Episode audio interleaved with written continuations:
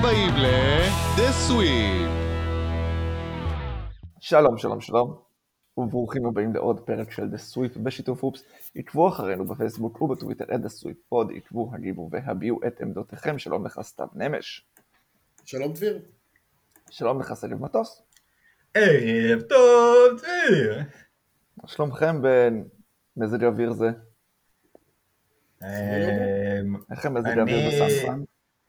אז אצלי דווקא יש יום שמשי, האמת היא שהייתי אמור ללכת עם חבר ללילה במרחצאות חמים, וכזה מקום עם בריכות חמים וכאלה, וביטלתי את זה דקה 90 בגלל הגשמים שקורים שם, כאילו לא הפסיק לרדת גשם מהרגע שהיינו אמורים להגיע ועד הרגע שהיינו אמורים ללכת, וזה פחות קול, זה נחמד כזה לרגע, אבל לא כל הזמן. אבל אצלי שמש, כאילו בעיר פה כרגע שמשי ויפה וקריר, קר מאוד, אבל יש שמש. הבנתי שאצלכם הסופה קרמל הגיעה. הסופה קרמל הגיעה, אבל מה שהיא עוד לא הביאה איתה, לפחות אני לא ראיתי, זה את האימג'ים של הנזקי סופה. וואי, איפה הפחים. עבדו עלינו בעיניים. מה? אני רואה תמונות של אנשים, תראו את האוטו שלי ככה, תראו את הרחוב שלי ככה, תראו את הזה, אני לא... אתה אומר שזה הכל סתם? לא, פשוט לא ראיתי עדיין מהקלאסים, לא ראיתי משהו... אתם יודעים. כי זה לא כזה נורא. כן, בינתיים זה די גשם. וזה... כאילו עובר עוד מעט? זה כזה... מה הדיבור? להסתיים מחר. מחר? כן. יפה מאוד. אני יכול להגיד לכם משהו ששמעתי היום במשרד והייתי המום. קדימה. אני לא יודע אם זה קשור לקורונה או לא, אבל אני נכנסתי לשיחה באמצע, שבה נושא השיחה היה קולינריה נתניאתית. וואו, מעניין. ואיך שזה עבד, מישהו התחיל לדבר על, טוב, אתם יודעים, אכלנו כמו נתניאתים אתמול, ואני ישר... כיוונתי את האוזן והסנתי סוקרנתי, והוא התחיל לספר על אוכל, על מאכלים שהם מאוד מאוד נתניאתיים. ואני לא הבנתי איפה אני נמצא. כי אני, לא יודע, תקרא לי תל אביבי מתנשא וחי בבועה והכל. אני לא ידעתי שיש דבר כזה קולינריה נתניאתית. אני רגיל לשמוע דיונים על אוכל סביב עיר מסוימת, רק בעיר שיש בה מסעדות. לא, אבל אני, מה שעניין אותי בסיפור זה כאילו, האם יש מאכלים נתניאתיים או שהם דיברו על מסעדות נתניאתיות? לא, מאכלים. כי אוכל כמו נתניאתי לא מצביע על כאילו זה שהולך למסעדה בנתניה בהכרח. לא, הוא מדבר על מאכלים נתניאתיים, אזורים, אני יודעת מה זה. בנתניה שידועים בקולינריה המקומית, כאילו כמו...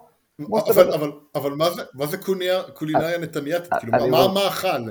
אני מבטיח... אני הבנתי שהיה שם צ'ירשי, זה היה כאילו, אמור להיות פרסי כזה, אני חושב. צ'ירשי זה טוניסאי, אם אני לא טועה, ולמה זה נתניאתי? אני... טוב. לא, אתה לא מבין. לדעתי הם כאילו... סקרנותי, אבל... הם אומרים, כאילו, הצ'ירשי הנתניאתי, יש לו איזה נגיעה, כי אנחנו מביאים את הזה משהו.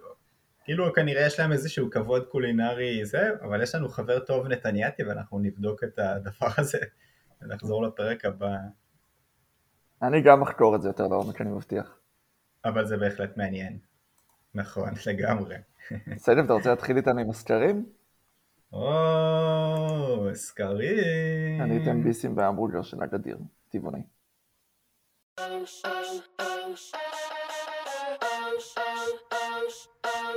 סקרים, אבדול ג'אבר, חברים. האם האור בוזגלו, הוא לבא לו בול הישראלי? כל כך קרוב זה היה, 51.2%. אמרו שלא. אני לא מבין את זה. אני גם לא מבין את זה. כאילו זה באמת צמוד.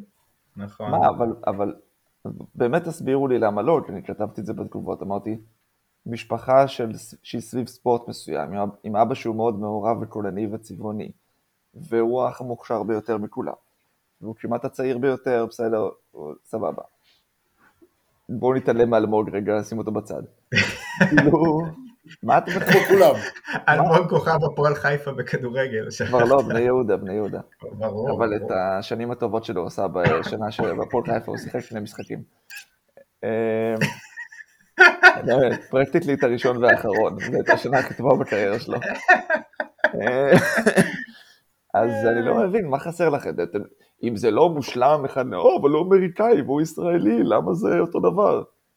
כדורגל וכדורסל. כדורגל וכדורסל, לא, אתם צריכים, זה לא צריך מושלם. מי זה הבן אדם הזה שאתה מחכה? תספר לי עליו. אני לא אספר עליו, אני כן אספר לך.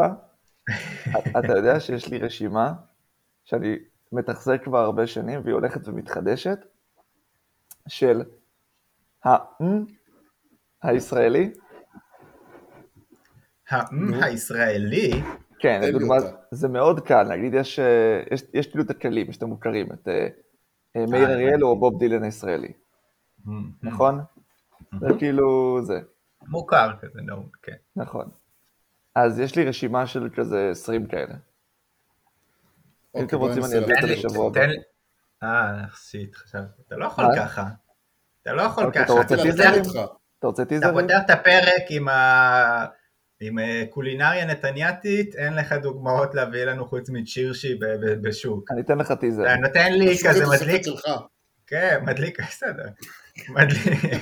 מדליק אותנו על הזה, אין לי דוגמאות עוד של השוואות חוץ. לא, יש לי עוד דוגמאות, אבל אני רוצה לעשות את זה מסודר. אני חושב שאנחנו צריכים לעשות לזה בילדאפ. אז תן עוד איזה טיזר, כי מיר הריאל זה ממש מוכר. איגי וקסמן, אלניס מוריסט. איגי וקסמן, אלניס, מוריסט, נייס. רגע, יש לי שאלה נוספת, זה הכל רק זמרים? זה מעולמות המוזיקה בעיקר, כן, אבל אני יכול לנסות לפתח את זה. חייב. מה זאת אומרת, כאילו... אוקיי. דייב שפל, אלי פיניש, לא יודע. משהו גרוע כזה. בסדר, נמשיך בסקרים? אני אחשוב בגזרת הגרוע, כמו שאתה רוצה. בדיוק. תמיד תזכור שגרוע זה טוב. אם גרוע הוא מספיק גרוע, הוא כבר הופך לטוב. האם יעקב בוזגלו הוא איש הברזל? אני אפילו לא זוכר איך הגענו לזה שיעקב בוזגלו הוא איש הברזל, אבל 65% אומרים שלא. וסקר אחרון... פציעים. הבנתי. והאם אליפות העולם באקסל? ממש מעניינת. סקר אחרון להיום. 51.9% אמרו שכן. אני רוצה את כל האנשים שאמרו שכן, אני רוצה לאסוף אותם במקום, לשים אותם מול טלוויזיה ולתת להם לראות אנשים עושים טבלאות פיבוט. ואז לראות כמה זה מעניין אותם. כן. בסדר, השאלה האמיתית הייתה... אני מסכים איתך דביר. השאלה האמיתית הייתה אם זה מעניין יותר ממרוץ מכוניות, זאת אומרת... אבל זה לא הייתה השאלה. זה השאלה שלי הייתה. אבל אם אתה חושב שהם רק עושים שם פיבוטים, אז כנראה שזה לא אליפות העולם. אין לך מושג מה הם עושים באליפות העולם. אבל אני יכול להגיד לך... אתה רוצה לספר לי? כן. לא, אני לא יודע. אני יכול להגיד לך שבענפי ספורט מוזרים, אני ראיתי השבוע אליפות בטג תופסת. אתם מכירים את זה? תופסת מכיר. אתם מכירים את התופסת המקצוענית? לא. אוקיי. אז יש אליפות מקצוענית של תופסת, שזה בגדול חדר, עם המון כזה ברזלים ומתקנים שאפשר לקפוץ למעלה ולמטה ולמתחת וזה, והרבה כזה, כמו מסלול נינג'ה כזה, אבל רק ברזלים. ויש איזה מישהו שהוא קבע את שיא העולם בכמות הפסלות, כי בגדול זה הולך אחד על אחד, יש שניים, אחד הוא התופס ואחד הוא הנתפס, ואם התופס מצליח לגעת בשני, אז הוא פוסל אותו, ואם זה שבורח מחזיק מעמד, לא יודע כמה זה, 15-20 שניות, אז התופס נפסל. אז בחור ספרדי, או... אני לא רוצה שם על גזען, ספרדי מצליקני, יש לו שם ספרדי. ספרדי? תפס מישהו, ואז הוא ברח, הוא הצליח לברוח בקבוצה... פסל קבוצה שלמה שלא הצליחה לתפוס אותו, זה 8 ברצף, השיא היה 7 עד עכשיו, וזה נמסי שלא יכול להישבר, כי הוא פשוט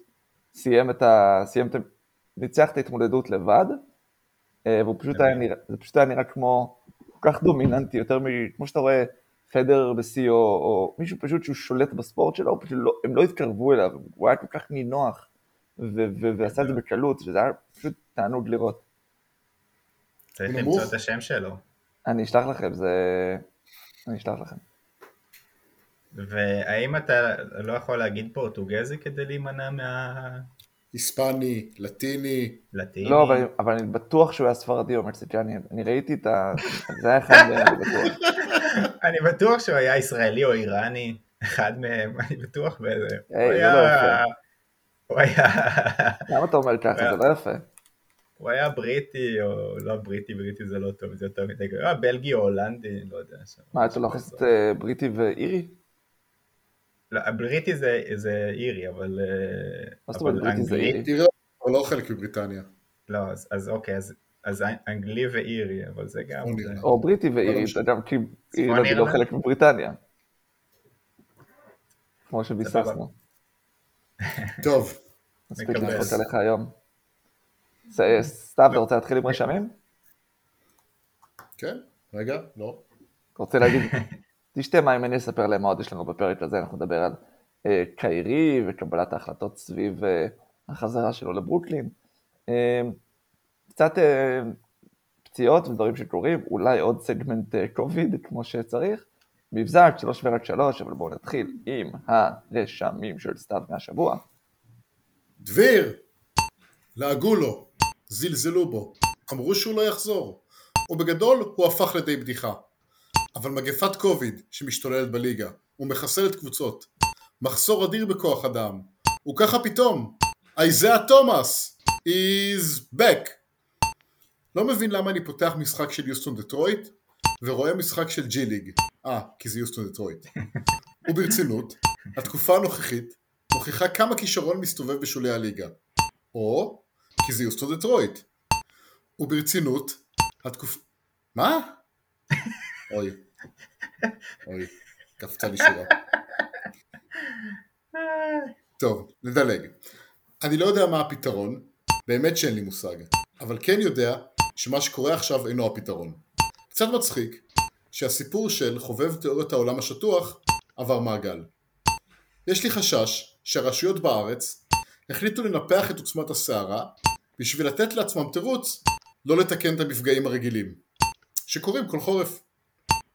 קורונה בעולם הפנטזי זה לשמוח בבוקר כששחקן X נכנס לפרוטוקול ולבכות בערב כששחקן Y נכנס. יום יבוא, והיום הזה לא רחוק, שכספי האימורים יהיו חזקים מספיק בשביל לקבוע השבטה. כרגע כספי הטלוויזיה חזקים יותר ולכן ממשיכים לשחק. המלצה מאוד לא רפואית אבל מאוד הגיונית, אם רוצים למצוא תרופה או חיסון לכל מחלה בעולם, כדאי להתחיל עם מחקר עם הדם של תום בריידי. אם כבר תום בריידי, מישהו יכול להסביר לי איך הסנס עוצרים אותו כל פעם מחדש, ולמה אין קבוצה אחרת שמסוגלת? אוסטין ריבס נראה כמו מישהו שמעולם לא פספס הזדמנות למחוא כפיים בפתיח של חברים. לא קיבלתם את זה? לא אהבתם את זה? אהבתי. תודה שאתה נותן לי את זה. אם יש מישהו שמבין בשחייה, אשמח לדעת אם אנסטסיה גורבנקו באמת טובה, או שזה קלאסי ניצחונות במשחקי ידידות. האם יש דבר יותר כיף מלחכות להפוגה בגשם ואז לקפוץ לתוך שלוליות מלאות בוץ? אני לא יודע אם הקהל הרחב מודע לעובדה שאירוע הסופרבול בלבד מייצר יותר הכנסות מעונת צ'מפיונס ליג מלאה. אחת הסיבות לפופולריות המטורפת של ה-NFL נעוצה בעובדה שיש כל כך מעט משחקים.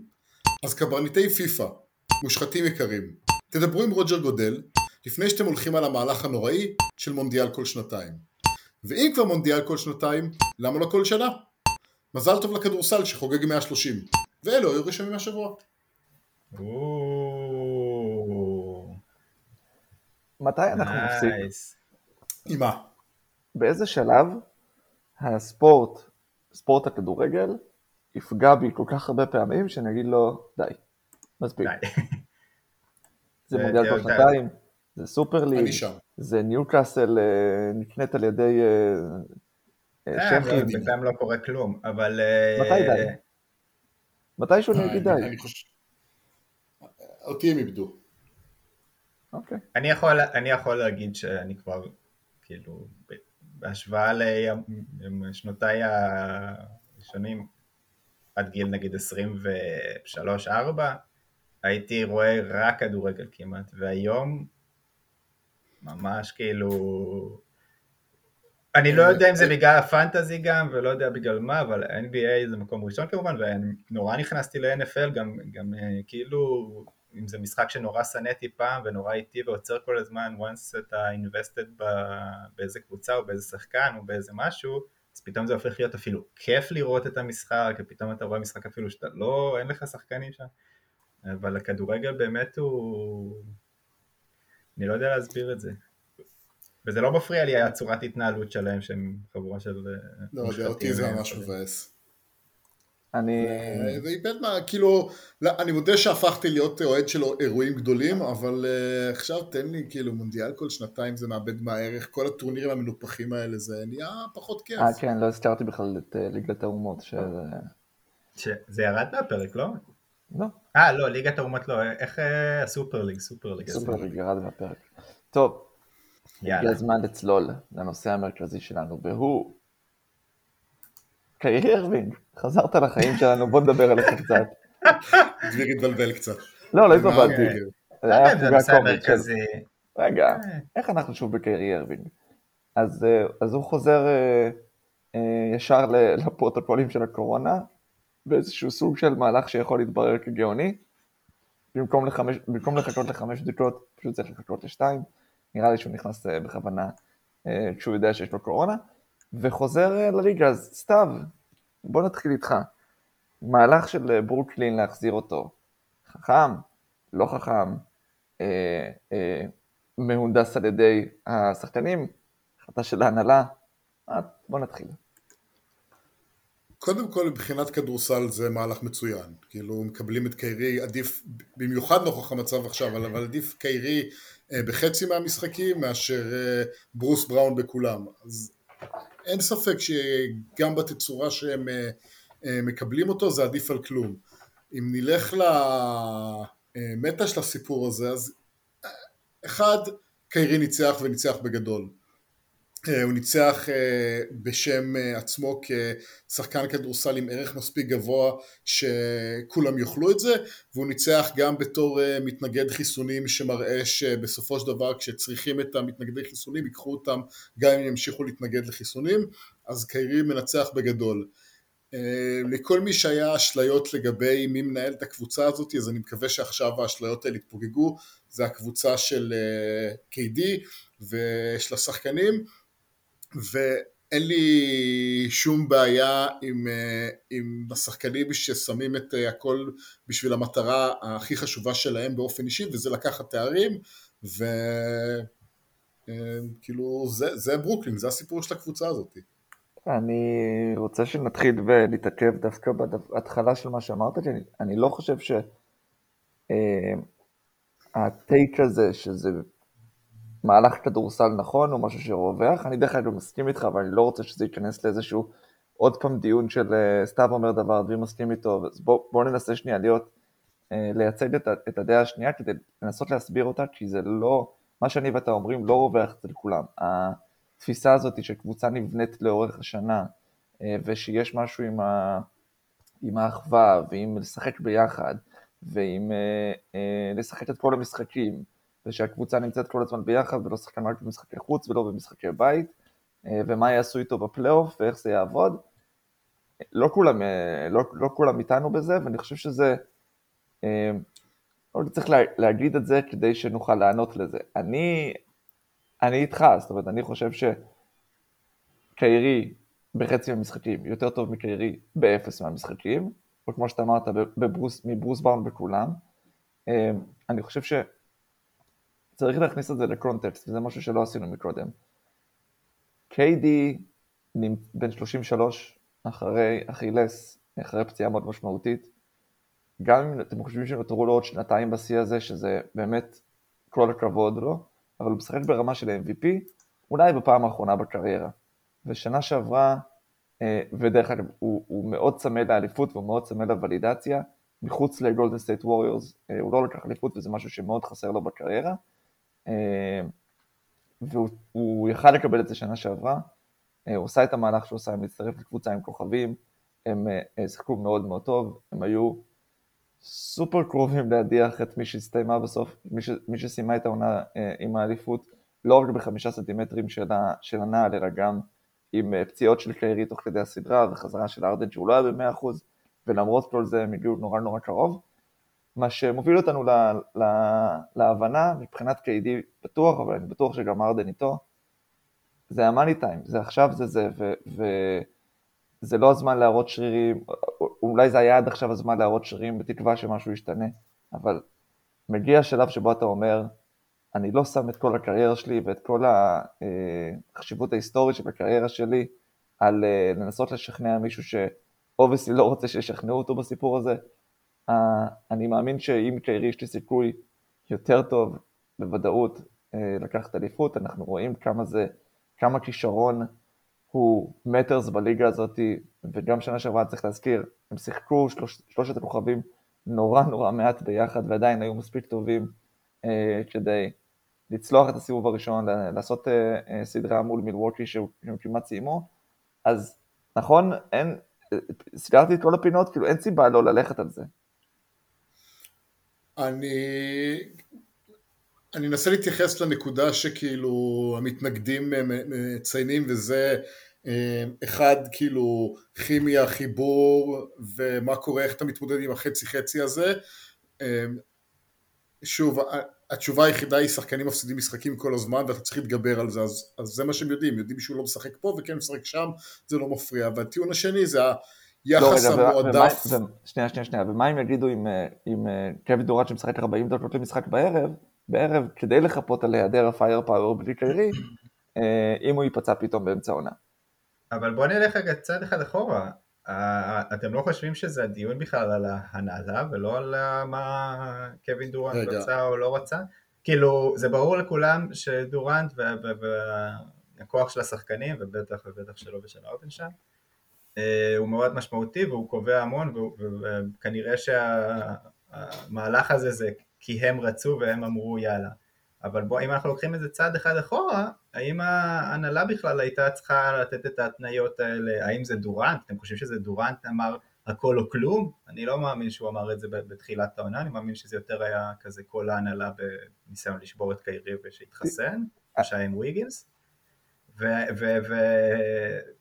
ואז רק לעבור לשלב של האם זה נכון, האם זה בסדר, האם זה דורנט, ברור לכולם שקיירי יעזור, וברור לכולם שקיירי שחקן אולסטאר, וברור לכולם שהוא חשוב לברוקלין גם ב4 משחקים, ולא רק בחצי המשחקים, ואחרי זה גם ניגע בזה שהוא יכול להיות חטף את הקורונה והוא חיובי, ויכול להיות שזה יפתור אותו מהבעיה של משחקי הבית. אבל קודם כל, האם ההנהלה בכלל, כאילו למה הם פתאום באמצע זה אומרים לו שזה בסדר? למה בכלל מלכתחילה לא נתנו לו את האופציה הזו? אוקיי, אתה לא קפצת כאילו ביקוש שנסיים את הצטר מקצועי למקום הזה, אבל סבבה. אני חושב שמה שקרה בתחילת העונה זה היה ניסיון של פאוור פליי של ההנהלה להרוויח את הכוח שלהם בחזרה, והם הצליחו לרתום את קיידי והרדן לסיפור הזה, כדי להניש את קיירי ולהראות איזשהו כוח.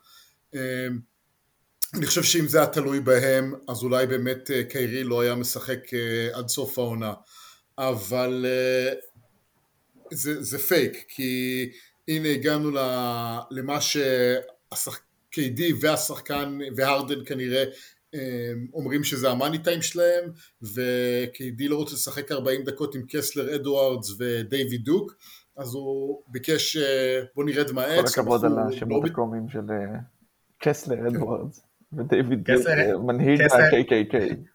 קסלר אדוארדס זה דמות מסיינפלד, לא?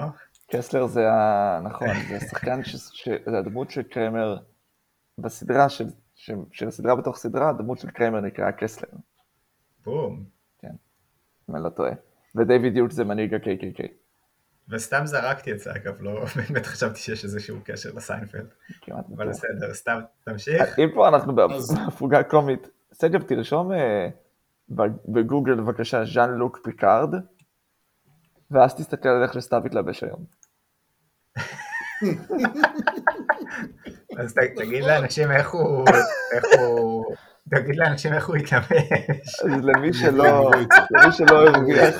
אני לא ידעתי, אני גם לא ידעתי מי זה, עכשיו שאני רואה את התמונה, אני יודע, ברור שאני יודע מי זה, ועכשיו הכל מתחבר, אבל כן, סתם. הטרקיז יהיו גאים בנו.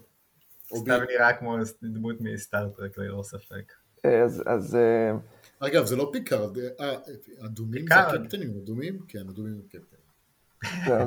אז מי שלא מרוויח את הפאנט שבוויזואליות, כאילו שמאזין לפודקאסט, אז לכו לפייסבוק ותראו את הסיפור הזה, אנחנו אולי נעלה, סתם בואו נכניס את זה לתוך הטריילר, לתוך הטיזר, כי אני חושב שיש פה ויז'ואל פי-אוף לסיפור הזה.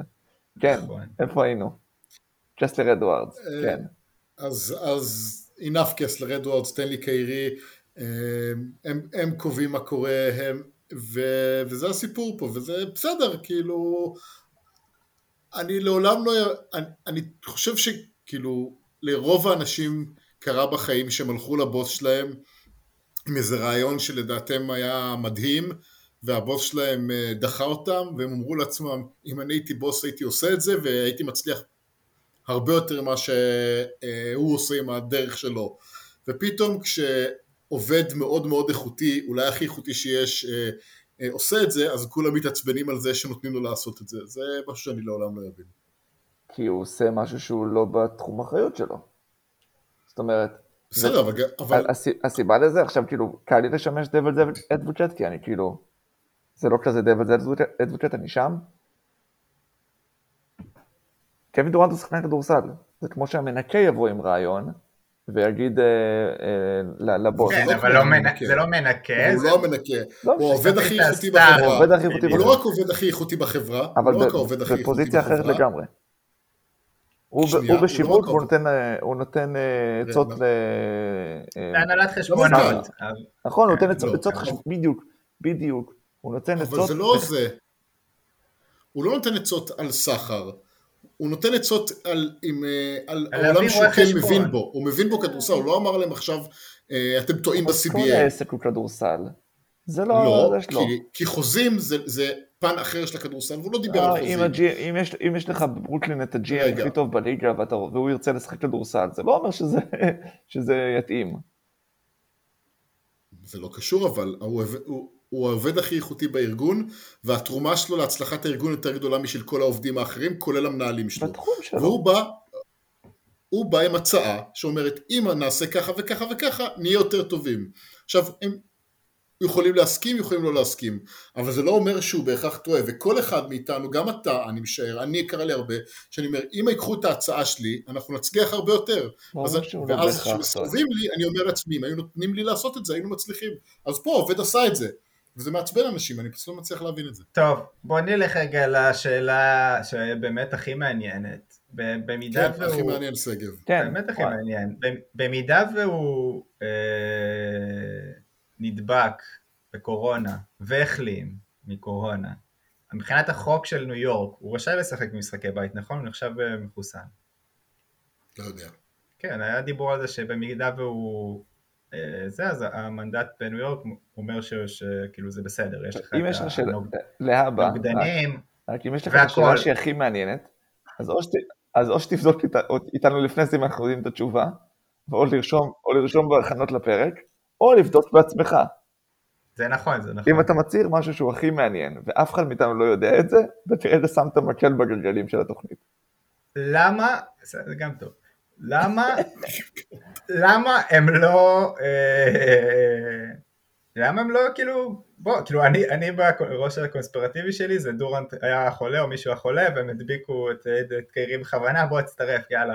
כאילו היה שם איזה משהו יותר כזה מורכב מסתם, בוא תצטרף, הדביקו אותו, אני לא יודע אם הוא חולה או שהוא בפרוטוקול רק כי הוא מקורב למישהו שנדבק, אבל למה לא, השאלה היא למה לא הדביקו אותו בתחילת העונה, למה אף אחד לא קפץ לבקר אותו, יאללה תדבק. נראה לי לא רצו להרוג אותו, אתה יודע.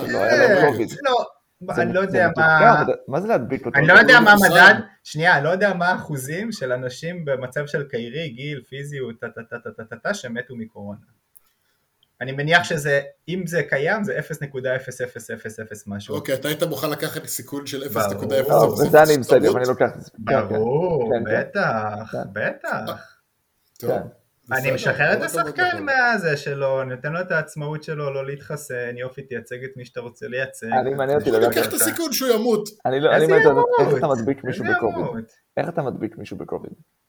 בוא אני אגיד, לא, רגע, מצמיד לו, בוא נגיד שמי שם עכשיו, קיוזה, מי יש שם, זה לא חשוב כזה שהוא נדבר. לא, קיוזה כבר לא שם. בברוס בראון נגיד שזה לא משנה. לא, אני חושב שחקן תחת רוקי, זה קם בראון. לא, אבל קיירי, כן. אולי רוקי שקיירי כזה יגיד, טוב, אני רוצה לעזור לו, מסכן. וזה יום כיף כזה ביחד, איכשהו אתם קובעים להם ישיבה, שאתה רוצה שהם יעבדו ביחד, שאתה יודע שהוא חולה, הוא, אתה אומר לו שאתה את החיים שלך. שנייה, אף אחד לא אומר שקם. הוא נדבק. אבל אתה צריך להדביק אותו קודם, את הרוקי. אתה רוצה להגיד לי שאף אחד בכל המערכת של ברוקלין נטס, מאז יולי ועד עכשיו, אף אחד שם לא נדבק? אף אחד לא היה חיובי?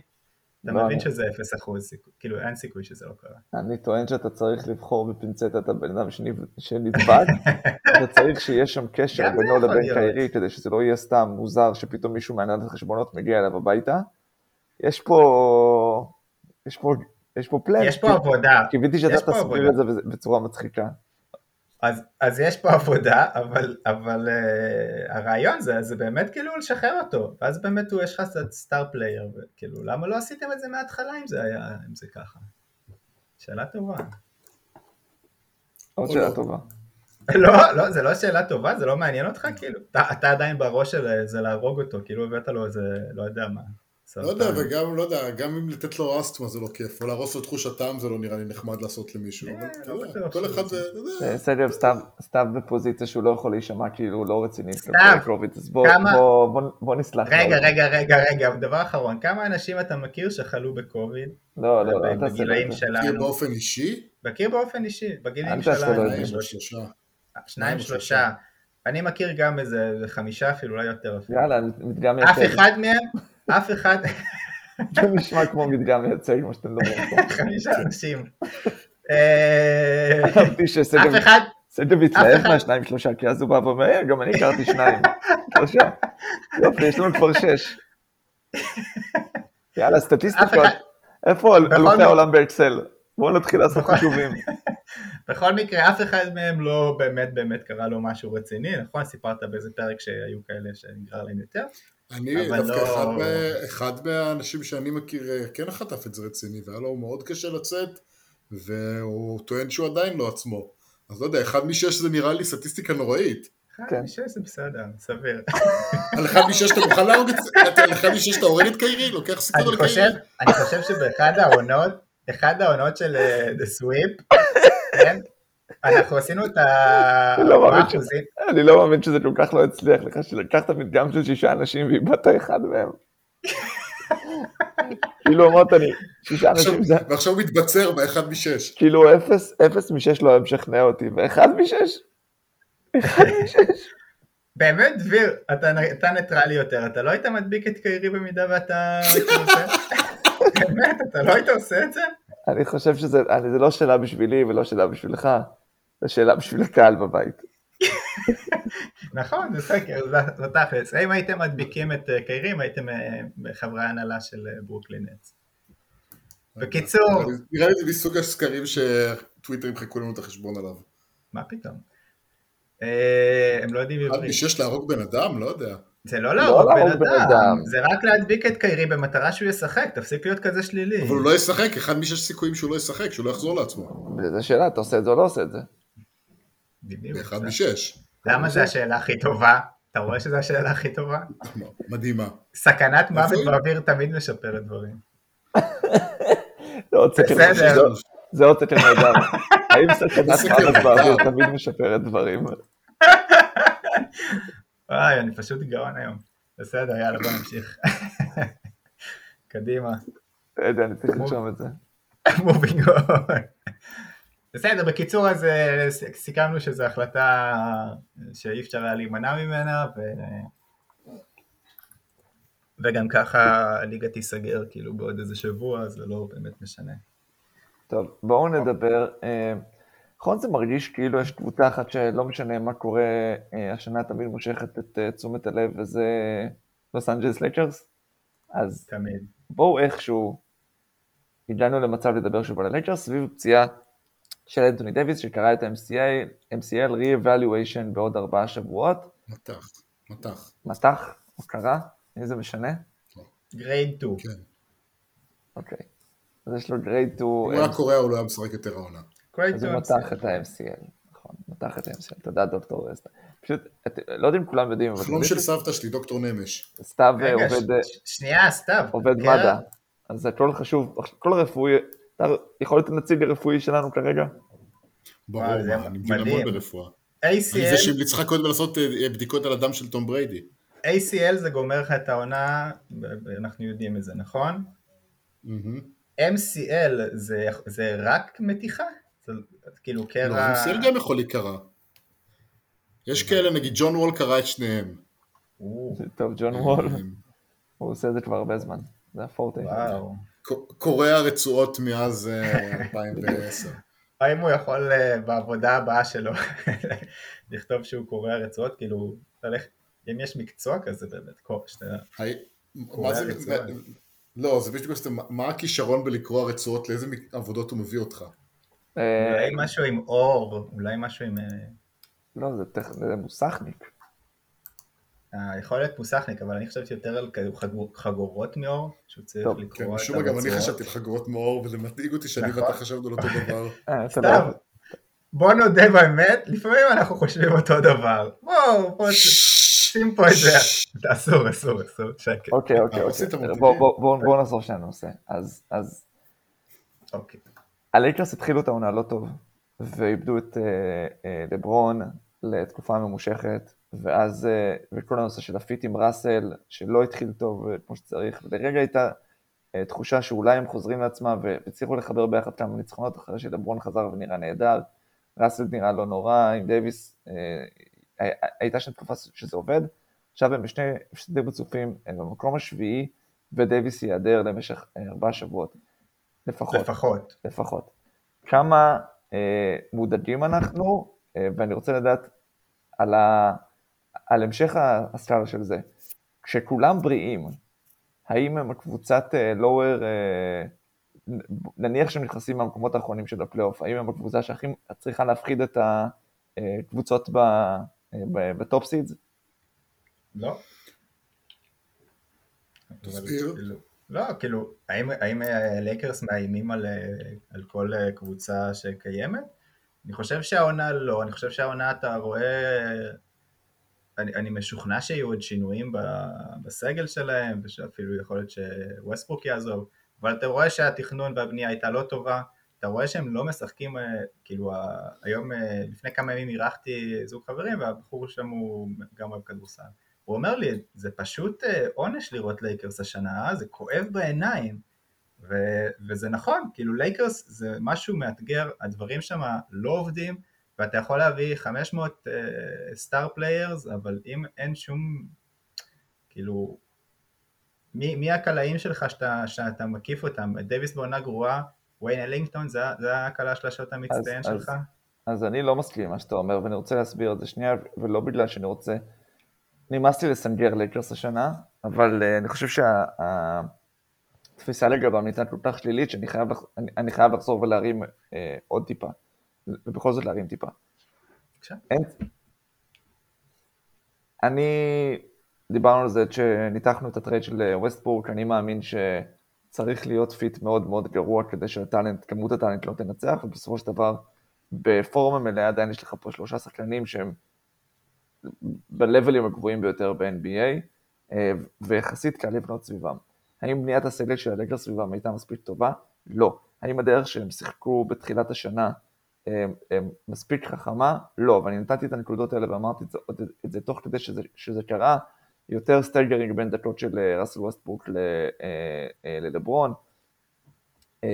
לשים אפילו שחקנים כמו מליק מנק או אייברי ברדלי, שלא תמיד הם הכי פיט הטובים בחמישייה, כן ליד לברון, כדי לאפשר לראסל לרוץ כמה שיותר עם החמישייה השנייה, להעיף למינימום, את כל הדקות דווייט האוורד ודיאנדרה ג'ורדן, וזה לא נעשה, כמה שיותר דייביס בפייב, הרבה דברים שלא נעשו ולא בוצעו.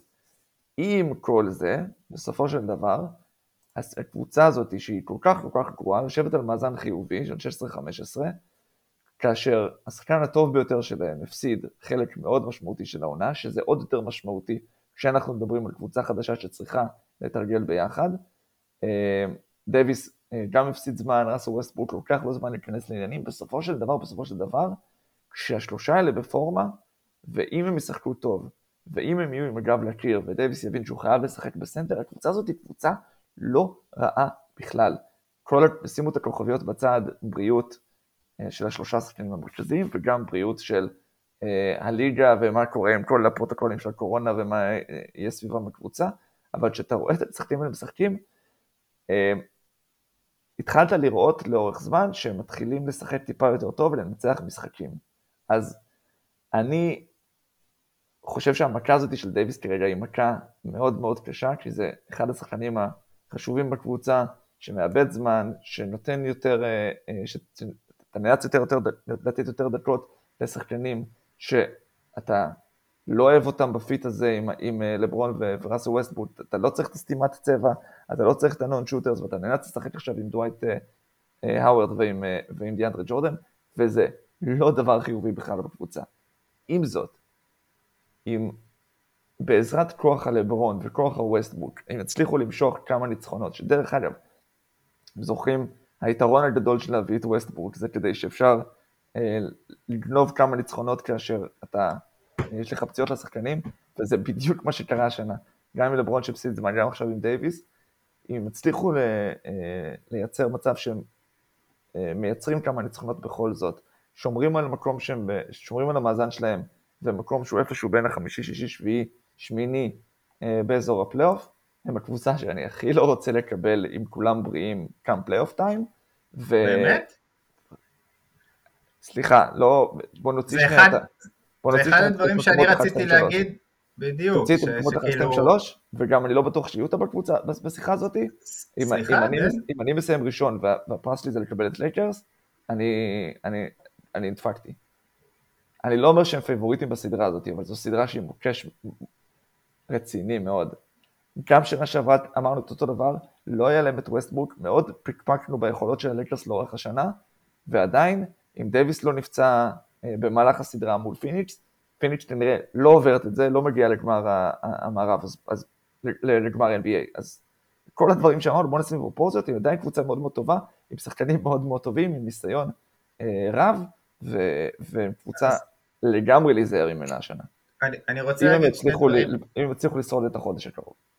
אני רוצה להגיד שני דברים על מה שאמרת. אחד, למרות המאזן שהוא סביר, שמקום שביעי, ומאזן חיובי, רוב הניצחונות שלהם היו ניצחונות בהפרשים מאוד מאוד מאוד קטנים, זאת אומרת משחקים צמודים שיכלו ללכת ברגע גם להפוך להפסד, זה לא שזה היה תבוסות וכאילו שמפסידים, אבל שמנצחים ומנצחים בכל תרועה, אני חושב שיש להם אולי איזה 3 משחקים מתוך ה-16 שהם ניצחו ביותר מ-10 הפרש, אז זה דבר אחד, ודבר שני באמת מה שדחפתי לך לקראת סוף הנאום, זה...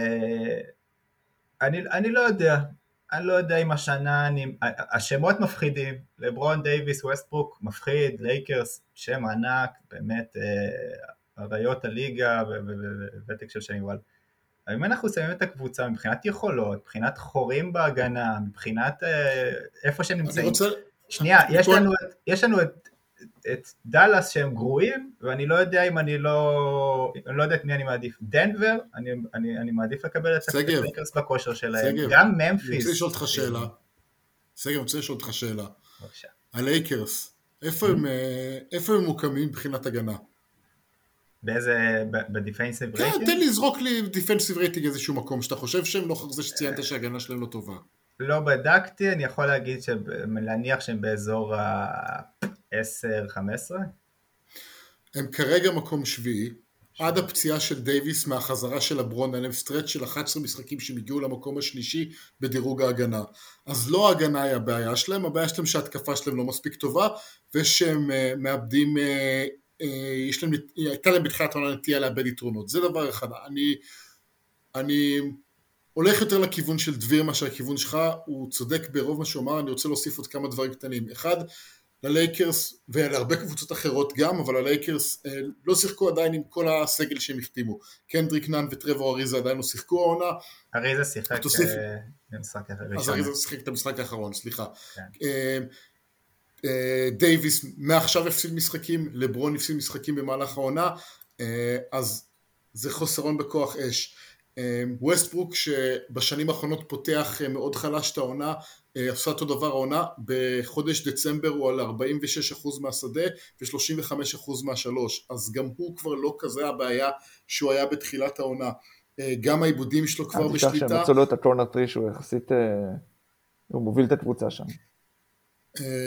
והלייקרס היו במגמת שיפור, עכשיו יש להם את כל מיני בעיות שלהם, היא כן רואים את הגיל המצטבר של הקבוצה, וכן יש דברים של ניהול משחק לא מספיק טובים, כמו שדביר אמר, הרבה יותר מדי דקות, האוורד וג'ורדן, הרבה פחות מדי דקות, דייביס בסנטר,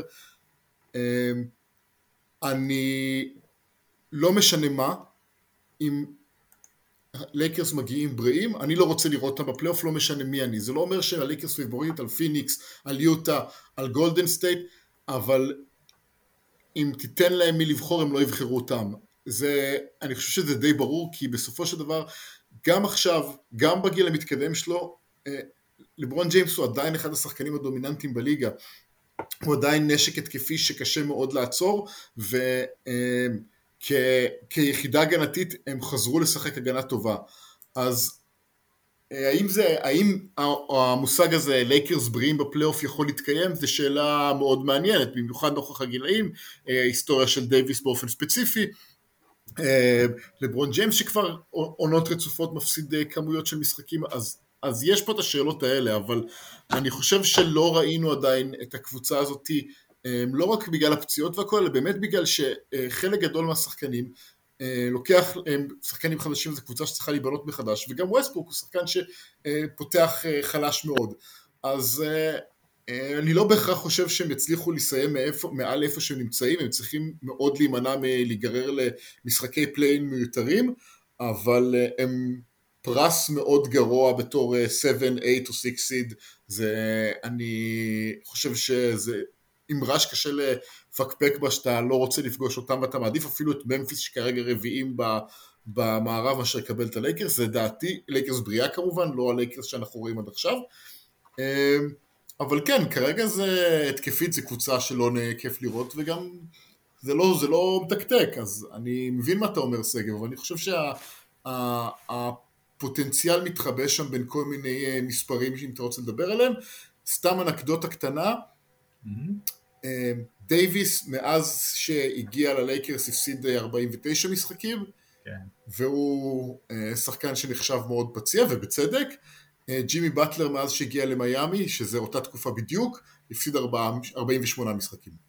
אז כאילו אתה יודע, אני ראיתי את הסטאט הזה ואז הדבר הראשון שחשבתי עליו זה כן, אבל דייביס הולך לפתוח פה פער עכשיו כי הוא נפצע עכשיו לחודש לפחות, אז כאילו אחלה אבל לא זמן טוב. בסדר, תן לי להוסיף רק דבר אחד אחרון קטן, כי אני קטנוני עד כדי כך. לייקרס עם נט רייטינג חיובי, לא משמעותי אבל חיובי, ובמקום 14 בליגה בנט רייטינג, זה אומר שהמיקום שלהם הוא, אתה אמרת, הם מנצחים משחקים בגדול ומפסידים משחקים צמודים, הם כאילו פחות טובים ממה שהמאזן שלהם משקף, אז לא, הנט רייטינג שלהם 14 בליגה, והם שביעי במערב. הנט רייטינג בדיוק משקף את המיקום שלהם, ולכן כאילו הם לא מאזן, הם לא מקום שבע שצריך להיות פחות. אני רואה מספרים אחרים, אבל אני לא יודע. אצלי זה מינוס 0.8 ומקום 19, גם בדיפנסיב רייטינג. זה מה שאני רואה. גם בדיפנסיב רייטינג. נכון, כי נראיתי קליפרס. מקום עשירי. דיפנסיב רייטינג עם מקום שביעי. אוי, ראיתי קליפרס. דיפנסיב רייטינג הם מקום עשירי. נכון להיום, ב-0.2 רחוקים מנסוטה, מילווקי ומייאמי, אבל מקום שביעי מתוך 30 לפי רפרנס, אבל בסדר. אני מסתכל על האתר של NBA. פחות טוב, פחות טוב. טוב. בסדר. סגב, Zach? ניב זק. בטניס, רפאל נדל אובחן כחיובי לווירוס הקורונה, לאחר אירוע ידידות באבו דאבי. הספרדי לא יכל להבטיח את השתתפותו בטורניר אוסטרליה הפתוחה, שהחל בשבוע הבא.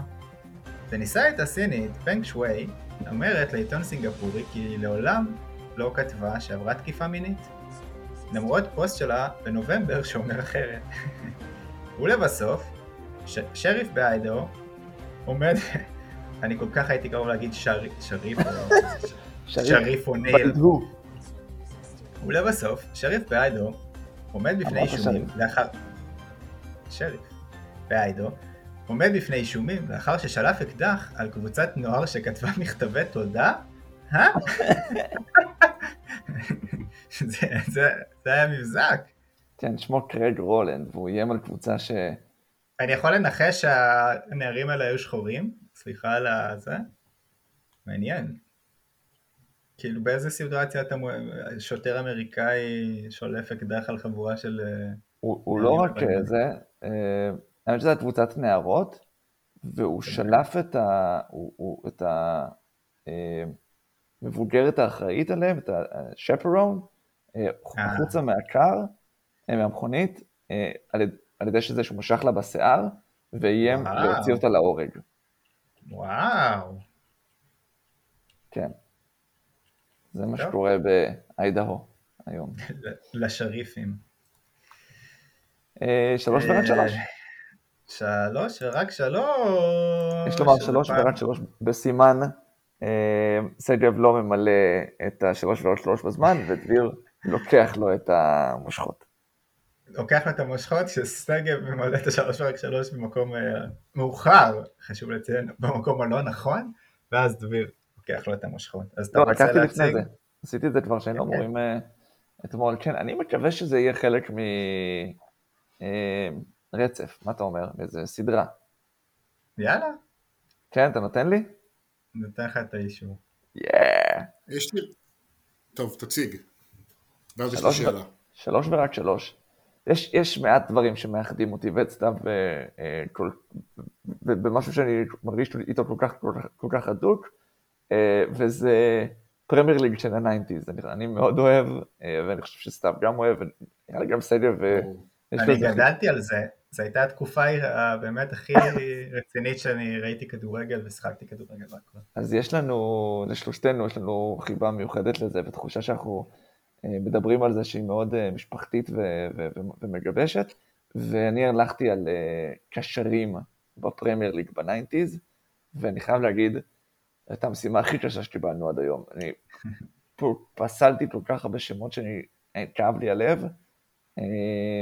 אז אני רוצה להתחיל, אני אגיד שראיתי את זה כמובן לפני הפרק, וכתבתי את זה ככה על הדרך, אז בטוח שכחתי שמות שאני אוהב, אבל זה באמת שלישייה שאני מאוד אוהב, דביר מאוד ישמח לשמוע כמה שמות מה3 שלי, אבל אני אתחיל ב-number 1, נולברטו סולאנו, כפרה עליו. זה לא שנות ה-90? כן, לא? בטוח. אני די משוכנע, תבדוק אותי, אבל אני משוכנע שהוא שיחק שם גם, אני חושב, יכול להיות שאני טועה. אבל נולברטו סולאנו כפר עליו, כאילו אם זה זולג לתחילת 2000 זה כבר לא? בואו, נולברטו סולאנו נכנס פנימה, מה? ברואניה, אדיר. אתה נתת הגדרה, לא אתה, דביר נתן הגדרה, קשרים בפריורים ב-90, מבחינתי אם הוא שחק בה, הוא חתם ב-99 עדיין תופס. שני השחקנים הבאים שלי הם מארסנל, בגלל זה זה מפתיע זה. פטריק וירה? לא, דניס ברקאמפ, אני עכשיו פתאום חושש גם עליהם שהם בניינטיז, אבל כאילו זה כל מה שאני זוכר. דניס ברקאמפ, דניס ברקאמפ, זה לא קשר. דניס ברקאמפ לא קשר? כן, זאת הבעיה איתו. הוא לא חלוץ. הוא לא חלוץ מלא, אבל הוא שיחק הרבה פעמים. הוא קשר? גם אם אתה... סליחה, קשר קדמי, תודה רבה. הוא היה... זה לא קשר קדמי. חלוץ נסוג במקרה הטוב, עזוב, הוא חלוץ. הוא חלוץ מטרה, הוא שרק ליד דיאן רייט ובישלו, הוא חלוץ. אתה מקשקש, הוא היה... הוא לא קשר. השחקן מסירה, השחקן עם הטאץ'. אני לא צריך לשאול את דביר בכלל, ואני מכניס מי שאני רציתי. דניס ברקאמפ, אני רוצה שנעלה את זה לסקר, האם הוא יותר חלוץ, הוא יותר קשר התקפי. לא, לא, לא, זה עובדתית לא נכון.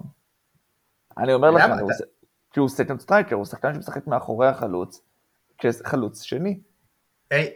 אתה זוכר, שחקת פעם? איך קראו לזה לעמדה הזאת? כן, אני יודע, אתה אומר אס-אס. ברור ששחקתי פרו-אבולושן. אני לא בטוח שאתה צודק.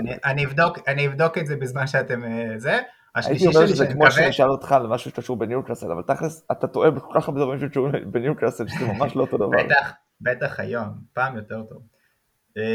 השחקן השלישי שלי, שאתם עכשיו גם תפסלו, למרות שהוא שחקן כנף, קלאסי, אבל אתם גם תקראו לסקנד סטרייקר. נכון, מרק אוברמרס, שחקן שכל כך אהבתי, הוא גם מבחינתכם חלוץ. לא, הוא בסדר. לא, הוא בסדר מבחינת העמדה שלו, אבל הוא בחירה מוזרה בשל העובדה שהוא שיחק שנתיים בארסנל, אז אני לא יודע שלא. כל כך אהבתי אותו. הוא היה בכנף שמאל, לא? נכון? הוא היה שמאלי. הוא היה בכנף שמאל. הספרינטים שלו על הקו, זה היה, אתה יודע, כאילו הייתי רץ, כמובן שהדבר הראשון שאני לא יכולתי לבחור, זה היה אלן שירר, ותמיד הייתי רץ במועל יד שלו, אחרי שהייתי מופיע בקיפור. בסדר, אבל אני באתי רק להגיד, אז מרק אוברמאס, ממש הייתי מדמיין אותי, כאילו רץ כמו מרק אוברמאס על הקו, וכאילו באמת אהבתי אותם מאוד מאוד מאוד. זו הייתה תקופה גם שנבחרת הולנד, הייתה הדבר המגניב ביותר בעולם, אז זה היה קל. ואייקס. כן. בזמנו. נכון. טוב, תמשיכו. אתה חייב לנו עוד מחליף לברקאמפ, תחשוב על זה. אוקיי. הבחירה הראשונה שלי היא בחירה כאילו, לא רנדומלית בכלל, היא בחירה כאילו טובה, זה אמת לטיסיה. הוא גם אצלי. מי שלא מכיר, קשר התקפי, סקורר מצוין, ואחד ששיחק את כל קריירת הפרמייר ליג שלו במועדון אחד, סאות'המפטון, מ-86 עד 2002, היה יכול להיות לעבור לכל קבוצה גדולה אחרת באנגליה, ובחר לו לעשות זאת, אז כאילו לגמרי מטלטיסיה. שתי הבחירות שלי הן מאוד רנדומליות, זה פשוט שחקנים שאני מאוד אהבתי, בעיקר בתור ילד ששיחק מנג'ר, ומשום מה חיבבתי אותם ביותר. אז הראשון זה לי שרפ, מי שלא מכיר, הוא גדל במנצ'סטר יונייטד, הגיע בגיל מאוד צעיר לנבחרת בגיל 20, היה שחקן כנף שמאל, יש לו שלושה מפורסם מול ארסנל בגביע הליגה, יש לו גול קריטי מול לגיה ורשה בחצי גמר גביע המחזיקות, מפעל שכבר לא קיים יותר, והוא איבד את המקום שלו בקבוצה עם הצמיחה של ריין גיגס, אז הוא לא הצליח לשרוד הרבה ביונייטד, ואחרי זה עבר ללידס, ואז סמפדוריה, ואז נעלם מהנוף של הכדורגל. ועוד יותר רנדומלי מלי שרפ, זה בריין רוי. מכירים? שמעתם? יודעים על מי אני מדבר? כן, שם מוכר. גם שחקן כנף, הולנדי, ששיחק בנוטיגן פורסט בין 94 ל-97, ואני לא יודע למה, אבל אני מאוד מאוד אוהב אותו. אוקיי, אני אחליף את ברקאמפ במישהו שאני לא יודע, גם אם אתם מגדירים אותו קשר או חלוץ, אבל הוא גם מארסנל, אז זה יהיה בסדר. פרדי ליונברג. קשר. מאוד מאוד מאוד אהבתי אותו.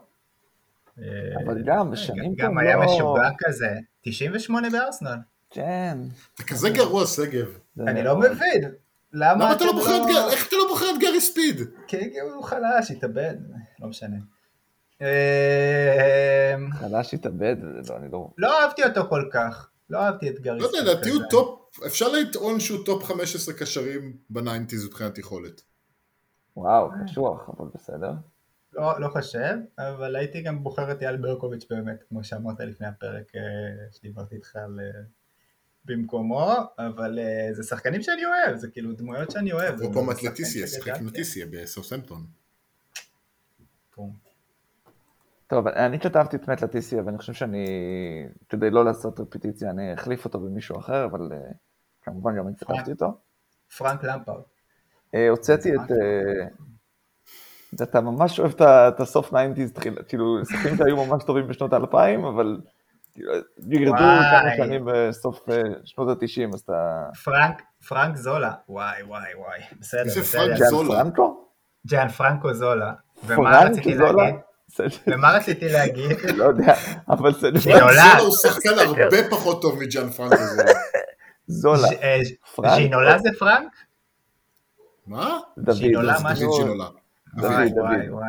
אז איזה פרנק חשבתי? ריברי? פרנק ריברי, לא, אבל הוא גם לא... הוא היה אחרי. כולם אחרי, אני לא יודע, אתה בחרת ללכת באחרי. אוקיי, דביר, תמשיך. אתה רוצה לנסות עוד פרנקים? לא, אבל ג'אן פרנקו זולה זה... פרנק זולה, אני חייב, זה או סקר או סוויפי או משהו יש פה, אבל פרנק זולה זה מדהים. טוב. רציתי להחליף את מת לטיסיה בדוד ג'ינולה, אבל אני אעשה את זה למרות שלקחתי לי אותו כרגע. כאתגר לעצמי בחרתי לא לבחור שחקנים של ארסנל, שזה יותר מעניין ככה, אז בחרתי את, נגיד דוד ג'ינולה במקום...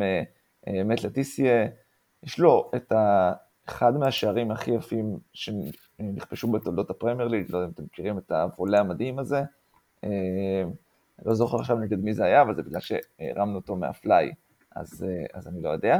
שני השחקנים הנוספים, אגדת ליברפול ב-90s, אני כל כך אהבתי את סטיב מקמנמן, שחקן שהוא כאילו תארת הכדורגלן האנגלי הטכני, הנהדר עם המהירות והטכניקה ובעיטות מחוץ לרחבה נפלאות. מה ההבדל? ורעמת שיער.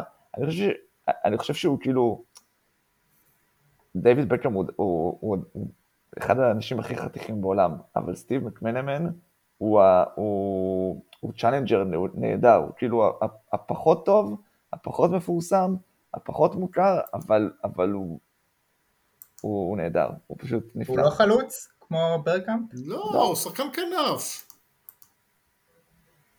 רובי פאולר היה חלוץ. אגב, אני לא זוכר אם הוא זכה, הוא זכה אז בריאה, בליברפול לא זוכר בזה, והיה לו ציטוט שנורא אהבתי שהייתי ילד, שהוא אמר שהשדר אחרי הזכייה שאל אותו, איך אתה זה, איך אתה הולך, מה אתה הולך לעשות, איך אתה שמח? הוא אמר, אני הולך לשתות בירה או 12. הבירה או 12. וגם היה לו את הקטע שהוא הסניף את הקווים, נכון? טוב, זה רובי פאולר. זה היה פאולר, נכון.